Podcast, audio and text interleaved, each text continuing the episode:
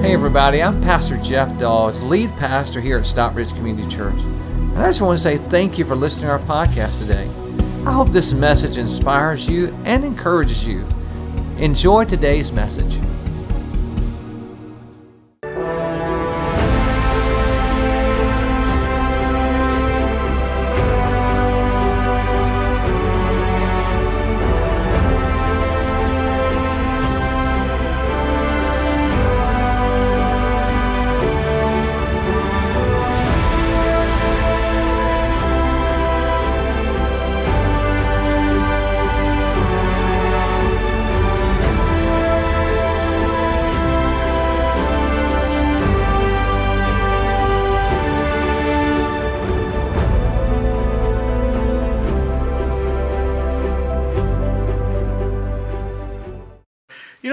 Revelation is the only book in the entire Bible that promises the person who studies its chapters a blessing. So, the most confusing book in the entire Bible offers you a blessing. And maybe the blessing is a reward for all the hard study you have to do to kind of understand what it's talking about. Maybe. I don't know. But uh, I got to tell you, I got to tell you, not all messages on the end times are happy clappy sermons. You know what I mean? I mean, you know the ones where you just leave and you're excited. I'm, I'm hoping that this can be the case today, but somebody told me not too long ago, Chris, I like it when you preach. And I said, Oh, do you? Well, why? And because I, I, was flattered. And she said, uh, she said, Well, you know, when you preach, you always bring a warm message. You know, it's not too hot. I guess I don't talk about hell enough. I, I don't know. But uh, I will tell you this, and this is one of the reasons, if you're curious, why are we talking about the end times? Well, in Acts 20 and 27, we learned that we do not cower from sharing all that God has put in His Word.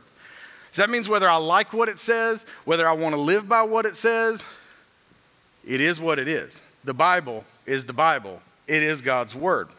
And it's, you know, we can't just take what we like and throw out what we don't like. It's not like a buffet. I mean, what it says is what it says, and that's just the way it is. So, uh, the truth of the matter is, studying the end times and studying the book of Revelation can be scary. Can we agree on that before we get started today? It can be a little scary. Let's talking about dragons and beasts and monsters and all these crazy things. I mean, it can be scary. But before we get into today, I do want to tell you that for the believer in Jesus Christ, there is hope. There is hope. Pastor Jeff talked about it last week, and if you, if you missed the first message in this series, I cannot recommend it highly enough. Go back, find it online, find it on Facebook, YouTube, or sccview.net, and watch the first message. Because what he talks about is when Jesus first comes. Jesus calls the church away in what we call the rapture. He calls the church away.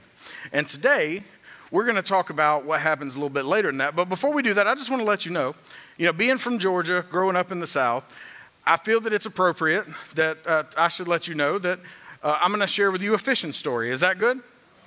We got 12 fishermen in the room. All right. All right. So I'm going to tell you a fishing story, but it's not going to be the fish story where every time I tell it, it gets bigger. Okay. Today's message, believe it or not, is actually a fishing story.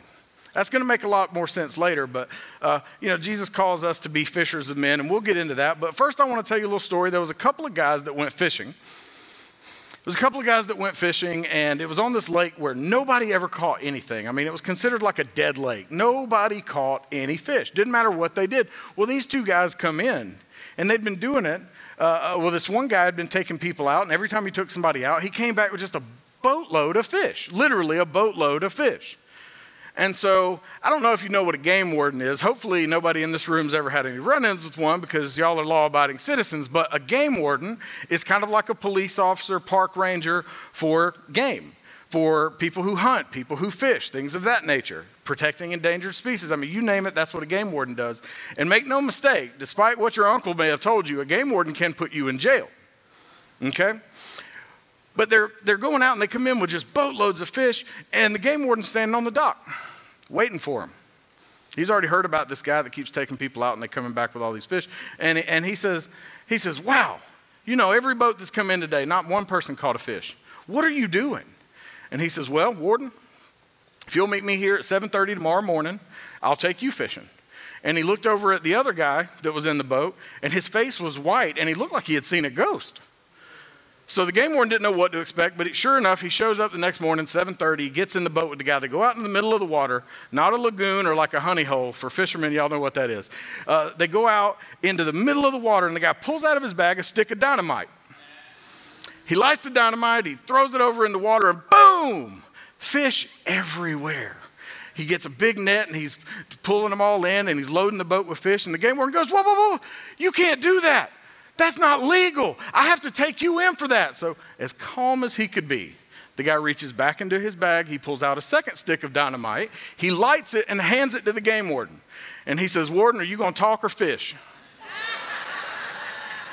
Today, we're going to talk about a fishing story, but bear with me, that'll make a lot more sense later. Let's get right into Revelation. Chapter 6, verses 1 through 3, I'll start with today. I watched as the Lamb, and this is John, this is uh, uh, the author of Revelation, John the Revelator. He's communicating the Word of God. Uh, I watched as the Lamb opened the first of the seven seals. Then I, then I heard one of the four living creatures say, in a voice like thunder, Come. I looked, and there before me was a white horse. Its rider held a bow, and he was given a crown, and he rode out as a conqueror bent on conquest. When the lamb opened, the lamb would be Jesus. When the lamb opened the second seal, I heard the second living creature say, Come. Last week, Pastor Jeff answered for us what happens when Jesus comes back. Today, we're going to try to answer the question what happens after Jesus comes back. So I do want to share with you before we get too deep into everything today is there was a poll done recently and 41% of the people polled, 41% of Americans said that they believed Jesus was going to return by the year 2050. Now, before anybody writes me off as a kook or a quack, I don't know if that's true or not. I did not just say that Jesus was coming back before 2050. But I think it's very interesting to note that almost half of Americans do. Almost half of Christ- American Christians do. Did you know that one out of every 30 verses in the New Testament, one out of every 30 verses in the New Testament indicates Jesus is coming back? One out of every 30, that's a lot of verses. And the New Testament has 216 chapters, and 300 times in those chapters, it is stated Jesus is coming back. There are 66 books in the Bible. 27 of them are found in the New Testament, and 23 of those 27 say explicitly Jesus is coming back. I love what the, uh, the author and, and the founder of Moody Press, D.L. Moody, I love this quote by him. And he says, The devil would never want the church to see the truth concerning the coming of Christ because nothing would wake the church up sooner. Nothing would wake the church up sooner than to know and feel and realize the truth of the return of Jesus Christ. Church, if you opened up your Bible and you read Revelation 1 through 3, you will read that the church is mentioned 13 times, or 19 times, 19 times. But starting with chapter 4, you don't read about the church anymore until you get to the parts about heaven. It's a long way before you hear about the church again. And why? Why is that? Well, Revelation 4 and 1 says, Then as I looked, I saw a door standing open in heaven, and the same voice I had heard before spoke to me like a trumpet blast. The voice said, Come up here, and I will show you what must happen after this. Remember, as Pastor Jeff stated last week, trumpet blows, we're all called up, the church is raptured. Then in chapter 4 and 5, you get this amazing heavenly celebration. But chapter 6 is where we pick up today. Chapter 6 begins the story of what happens after the church is gone. And when we say church, we're not talking about Stockbridge Community Church. We're not talking about any denomination. We're not talking about Catholics or, or Methodists or Presbyterians or Baptist or whatever it is that you want to call yourself. We're not talking to any of those, okay? We're talking to people who don't have a religion but have a legitimate, real relationship with the person of Jesus Christ as Savior. That is the church we're talking about today. Because after all, would you agree with me? It's not about getting people to be religious, it's about getting people in a relationship. Amen? Can we all agree on that today? Revelation 6, what happens after Jesus has come back? Number one is this militant conquest. Coming in hot, y'all. Militant conquest. Uh, it means a military conquest, okay? The word militant, that's what that speaks to. Verse 2 says, And I looked and behold a white horse, and its rider had a bow, and a crown was given to him, and he came out conquering and to conquer. Many people read this and they see white horse and all that, but we just talked about Jesus was speaking and then this happened, right? The lamb is opening and reading, then these things happen. We, we, we see white horse and we immediately jump to the conclusion well, that's got to be Jesus. He's conquering, right? But you have to understand that for every good thing that God has said is going to happen and God has made happen, the devil has created a counterfeit. For example, the church has been around a couple thousand years and we speak of the goodness of God and we speak of the benefits of that. But you think about some of the other things, like even some sinful things, right? Even, even some things that can, can drive families apart and cause people uh, to, to be far from God. You think about those and they promise great benefits too. This horseman is no different. This, this rider is no different. For everything that God has created that is good for you, the enemy has created a knockoff. Jesus himself said in Matthew 23 27, he speaks to this when he says, What sorrow awaits you, teachers of religious law, and you Pharisees, hypocrites. And hear this part For you are like whitewashed tombs, beautiful on the outside, but filled on the inside with dead people's bones and all sorts of, of impurity. What he's saying is just because something looks nice on the outside, don't mean it can't be dead on the inside. And that's what he's speaking to here. He's speaking here to, to, knockoffs, to counterfeits, to things that aren't what they seem. So let's go back to our verse, verse 2. And I looked, and behold, a white horse, and its rider had a bow, and a crown was given to him, and he came out conquering and to conquer. Now, from reading the entire book of Revelation, if you stopped in chapter 19, we read all about Jesus, and his preferred weapon is a sword. Whether it's the word of God or an actual sword, Jesus is always pictured white horse, sword.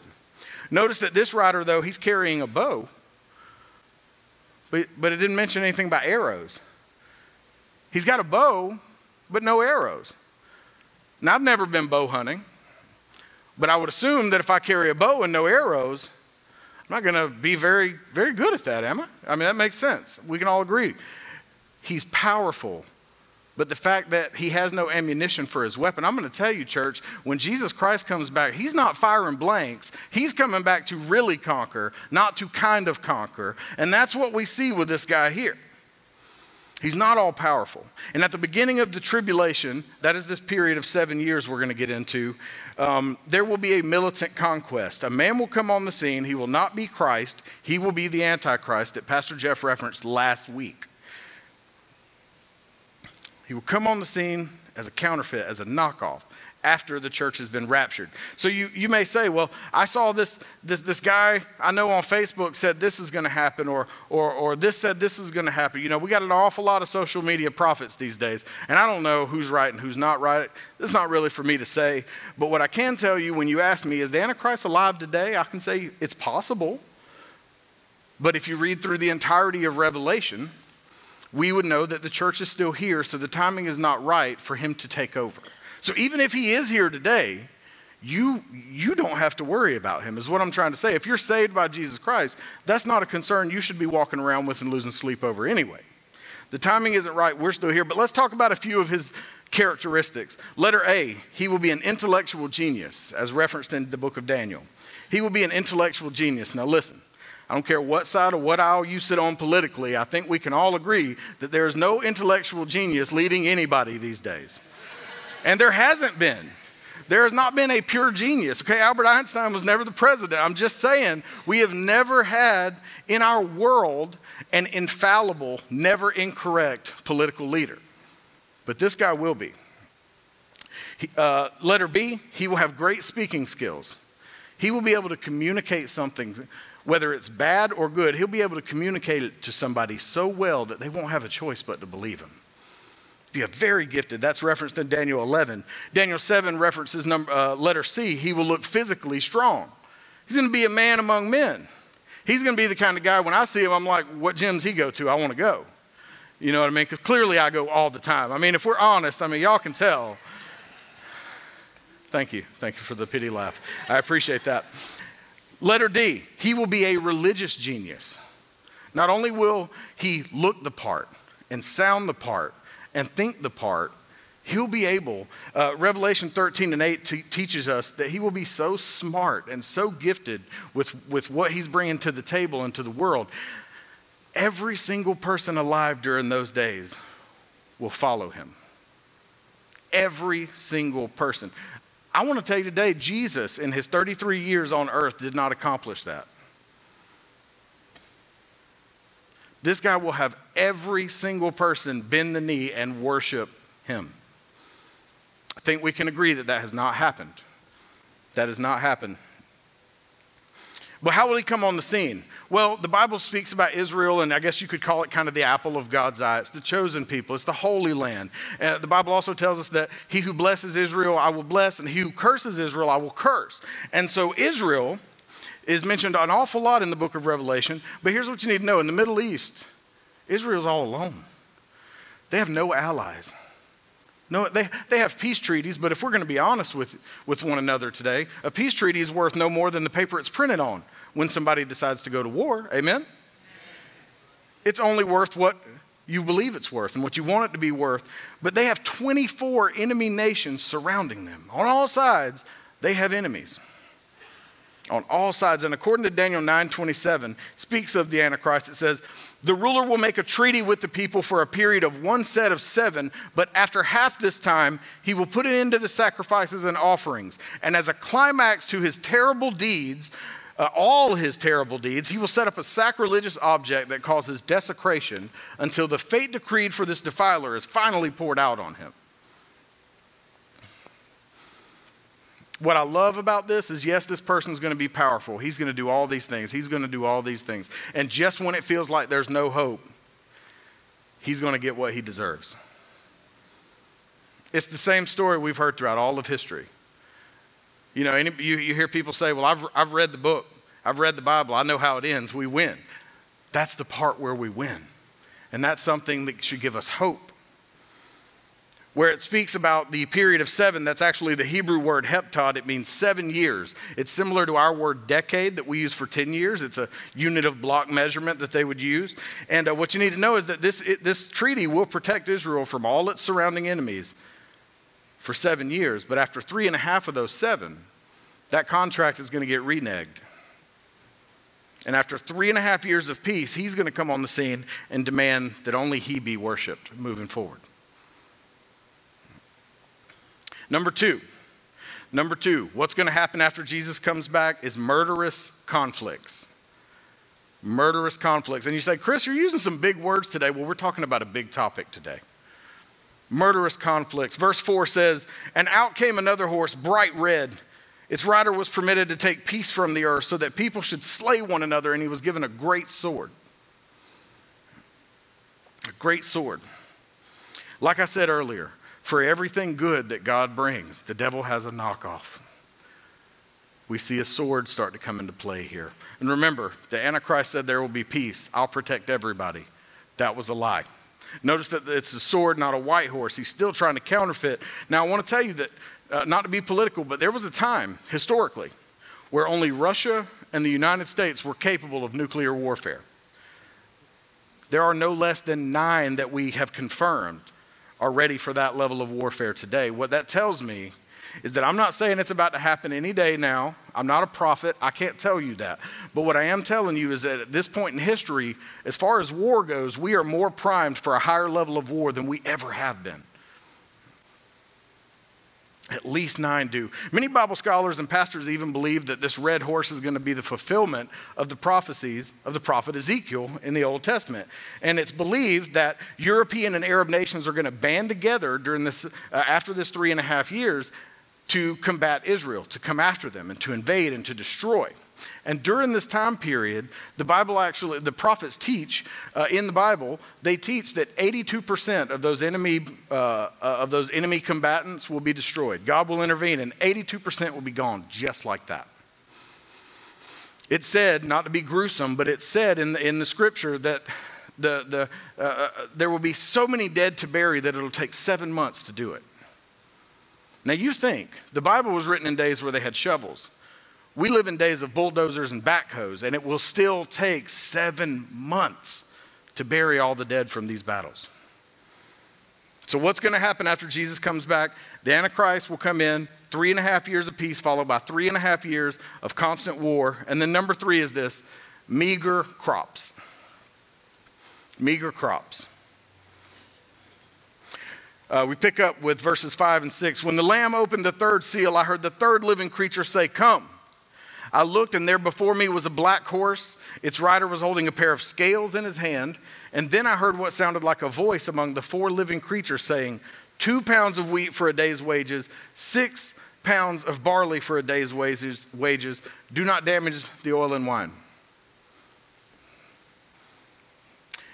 We know from Lamentation 5 that the color black biblically, just like the color red indicates war and violence, the color black biblically represents famine and starvation.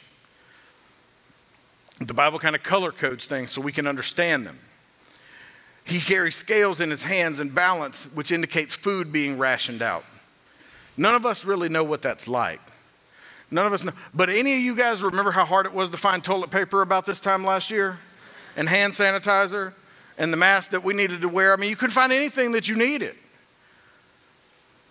This is going to be so much worse. So much worse. Two pounds for a day's wages. Let's put that into today's context. What that is teaching us is that a man will work, or a woman will work, a full day to make enough to buy food for them one day. Not for their family, not for their spouse, not for their loved ones. They will be able to feed themselves for one day. Do you realize the widespread hunger that that would bring into today? In the Great Depression, 13 million people were unemployed in 1929. Industrial production was down 45%, home building was down 80%. 5,000 banks went out of business, and suicide rate was at an all time high to that point in history. This tribulation that we're talking about today, this time of great tribulation, will make the Great Depression, the Great Recession, and the pandemic of 2020 and now into 2021 look like an Easter church picnic, y'all. It's worse than anything we can imagine. And I know this doesn't sound joyful. It doesn't sound joyful. It doesn't, it, matter of fact, it sounds downright bleak. Like it, I'm, I'm speaking it up here, and I, believe me, I'm with you. But it is the Word of God, and we cannot cower away from what God's Word teaches us is going to happen. We have to be honest with it. We can't, we can't take this off the buffet line and leave this there. We have got to take it, and there is hope. If you're listening, whether you're watching at home or you're here in this room, or even if you're watching at home a week from now, there is hope for the believer in Jesus. There is hope of a Savior. There is hope of a rapture. There is hope of, of a perfect healing in heaven. There's hope of not experiencing these things when we follow Jesus. What's going to happen after Jesus comes back? The Antichrist, war, famine, and number four, manifold carnage. Manifold carnage. Verse 8 says, And I looked and behold a pale horse, and his name that sat on him was Death, and hell followed with him. And power was given unto them over to a fourth part of the earth to kill with the sword, and with hunger, and with death, and with the beasts of the earth. Many people historically have called this rider death, as the scripture says. They've also said pestilence, speaking of great plagues to go along with the famine and the war and everything else. But what, is, what, is these, what do these words mean? Manifold carnage. Well, manifold means many and various, all encompassing, everywhere you look. And carnage means the killing of many, many, many people. Everywhere you look, this is what you'll see. That's what's going to happen during this time. One fourth of all people alive during the tribulation will die from war, millions will die from hunger, and even the beasts of the earth. Can you imagine? Can you imagine man's best friend? That wagon tail's not wagging anymore. Just imagine how horrific that would be. When the beasts of the earth become so ferocious, they revert to some primitive nature and begin attacking humans. More ferocious than ever before. Number five. Number five is this martyred Christians. Martyred Christians. And here's what that means to be a martyr means to die for what you believe in, to die for a cause, to die for your faith. You know, you read books and his, histories about saints that died for their faith. We hear, uh, we know that after Jesus, his apostles died for what they believed in. But what is it talking about here? The martyred Christians, it's talking about those who come to Christ during this period of great tribulation. Verse 9 says, When the Lamb broke the fifth seal, I saw under the altar the souls of all who had been martyred for the word of God and for being faithful to their testimony. So you might ask, Chris, if someone accepts Christ during the tribulation, what will it be like for them? Well, honestly, from everything I've read, it's going to cost them their life. So there are people out there that say, well, if Revelation is true, I'm just going to wait until all of that starts happening and then I'll get saved then and then I'll be good. You don't want to wait. You don't want to do that. You don't want to be there and have to live through that. You know, church, I try to just let the Bible be the Bible. That's what I said at the top of today's message. What it says, I try to let be what it says. And I interpret it as best as I possibly can. But the truth is, most Christians don't really want the Bible preached. They don't really want the Bible preached the way the Bible was written. See, what most people want is ammunition to fuel their beliefs. They take a passage or two out, they rip it out of context, and they use it to say, well, this sinful thing that I'm doing is actually okay because this one verse. That's what most people want. They want affirmation of what they believe, they don't want the actual word, they don't want what God has told us. When you say something different from what somebody was taught in Sunday school as a child, they get a little ruffled in the feathers. even though it's the Bible. Verse 10 says this They shouted to the Lord, O sovereign Lord, holy and true, how long before you judge the people who belong to this world and avenge our blood for what they have done to us?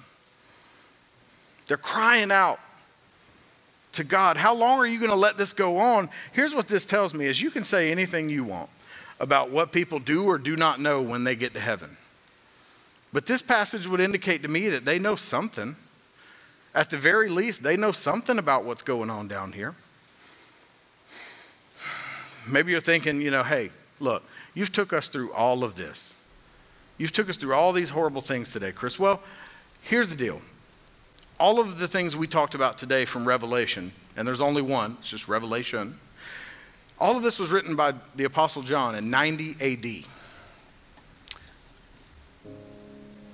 But roughly 60 years before that, Jesus predicted all of it. And you can go back and read it. I won't today, but in Matthew 24, Jesus predicted all of this. He talked about pretenders, he talked about wars, famine, disease, and even, yes, martyred Christians. Jesus talked about all of this long before John wrote it. So, for those that say, well, Revelation is a little hard to understand, well, Jesus wasn't, he was direct. And he was direct. It's going to happen just like God said it's going to happen. And it doesn't matter if I like it or you like it or anybody else likes it. I've heard it said, well, God said it, I believe it, that settles it. That is not the case. If God says it, that settles it. Doesn't matter if I believe it or not. Doesn't matter if you believe it or not. If it's in the Bible and God said it, that's it. That's it. I want to share a story with you in closing today. There's a, a beautiful palatial estate in Switzerland. Beautiful. Gardens and, and hanging gardens and walking gardens that would put any botanical garden on earth to shame. And this guy goes and visits. It's kind of a tourist attraction. He goes and visits, and he sees a guy off in the far corner away from everybody, and he's got a manual pair of hedge clippers, nothing electric or gas powered, and he's just snipping away, pruning at the hedges. He walks over and he talks to him. He said, you must be the gardener. And he said, Yes, sir. For 20 years, I've been the gardener. 20 years. And he said, Wow, that is amazing. Is the owner home? I would love to tell him how great of a job you're doing. It's, a, it's beautiful. And he said, No, sir. In 20 years, I've only seen the owner. He's only even been here four times. He said, he must surely he's coming tomorrow that's why you're working this hard and he said no sir i work this hard in case he comes back any minute I feel like that's what the Christian life is supposed to be. We're not supposed to live like he's going to come back later. We're supposed to live like he could come back now, at any minute. Any minute. You know, there's nothing that needs to happen. If you saw Pastor Jeff's message last week, there's nothing left stopping Jesus from coming back. There's no prophecies that need to be fulfilled. Just like the owner of that home in Switzerland, he could show up any minute. Any minute. There are people in the West Auditorium right now. They're going through growth track. They're learning how to share their faith and how to serve uh, in God's church and in the community. And they're doing it so that they can go out and prevent people from being here. Okay, here is everywhere we've talked about this great tribulation. in your program, both online and in person here today, uh, in your program, there's a catalog for Love Week. And if you don't know what that is, if you're new here, you've probably heard of Serve Saturday. Serve Saturday is once a month, but twice a year, we take over a whole week showing the goodness of God to our community. Seven different times and opportunities for you to serve. Check that out. Find what fits your schedule. There's something every single day that leads up to our Easter services. And the reason we do that, if you're wondering, Chris, why would somebody take a $5 bill and walk up to somebody at a gas station and say, Here, Jesus loves you. We'd love to see you at Easter because we don't want them to be here. That's why we do what we do. Chris, why would we go out and drop dollar bills with Easter invite cards attached? Because we say, Don't be here.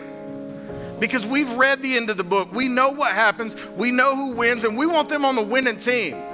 Those people you love, your brother, your sister, your children, we have an obligation to look at them and with everything in our heart say, Don't be here.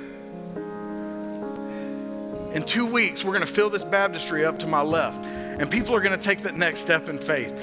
Children, grown ups, they're going to take the next step in faith. And you can sign up to be a part of that too. And what happens when you do that? It, we call it an outward expression of an inward change. It's going public with your faith, it's sending pictures to grandma, grandpa, and whoever else you might know that says, Look what I did because I don't want to be here and I don't want you to be there either.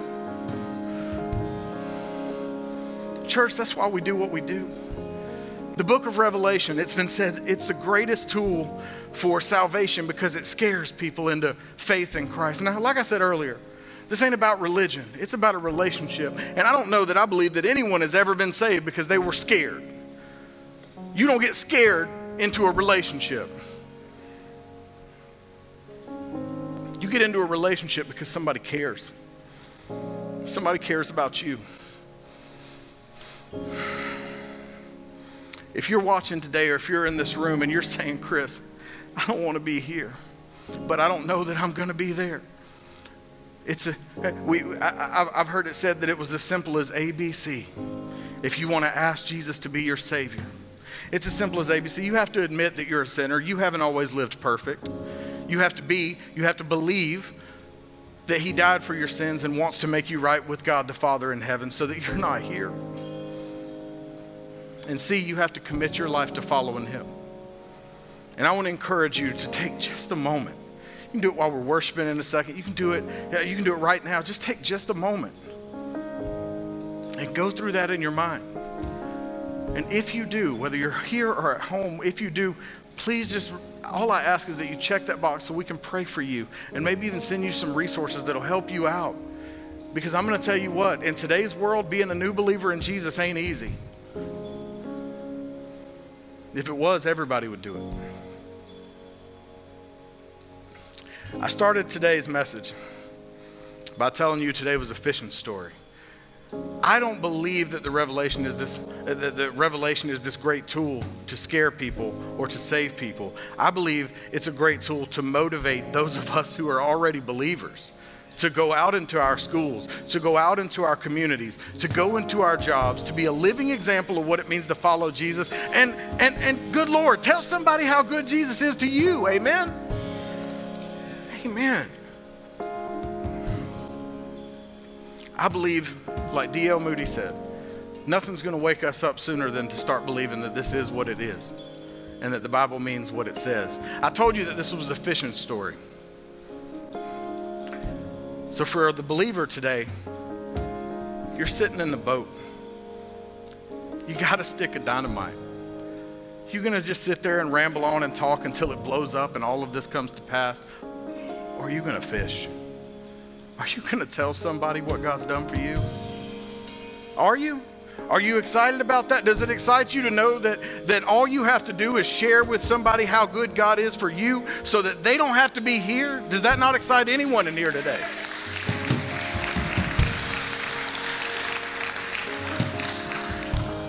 So many of us right now are probably thinking about people we love. Don't give up on them. Jesus never gave up on you, and we're not going to give up on them. Would you stand? I just want to pray for you as we get into our worship time here. Father God, thank you. Thank you for your goodness. Thank you for leading us to be here today, to join online from all over the place. God, I pray that uh, I pray that your word is, is, is, has been communicated. God, I pray that it's been received. I pray that lives have been changed. I pray that Christians have been motivated to do what you called us to do from the beginning. God, I, I, am just so excited about this. I'm almost about ready to explode myself. God, I just pray that today won't be one of those messages where we're fired up and by Wednesday we've lost it. Your word says that your word will never return void, and I'm trusting you with that today, Father. I thank you for the privilege to be here and to share your word, and I pray that it was received the way that you would like it to be. In Jesus' name, amen. Hi, this is Pastor Jeff again. I just want to say I hope you enjoyed today's message. If you would like to support God's work through Stockbridge Community Church, simply go to our website at sccview.net. Again, that's sccview.net and click the Give tab. We want to thank you again for being with us today. God bless you. Have a wonderful day.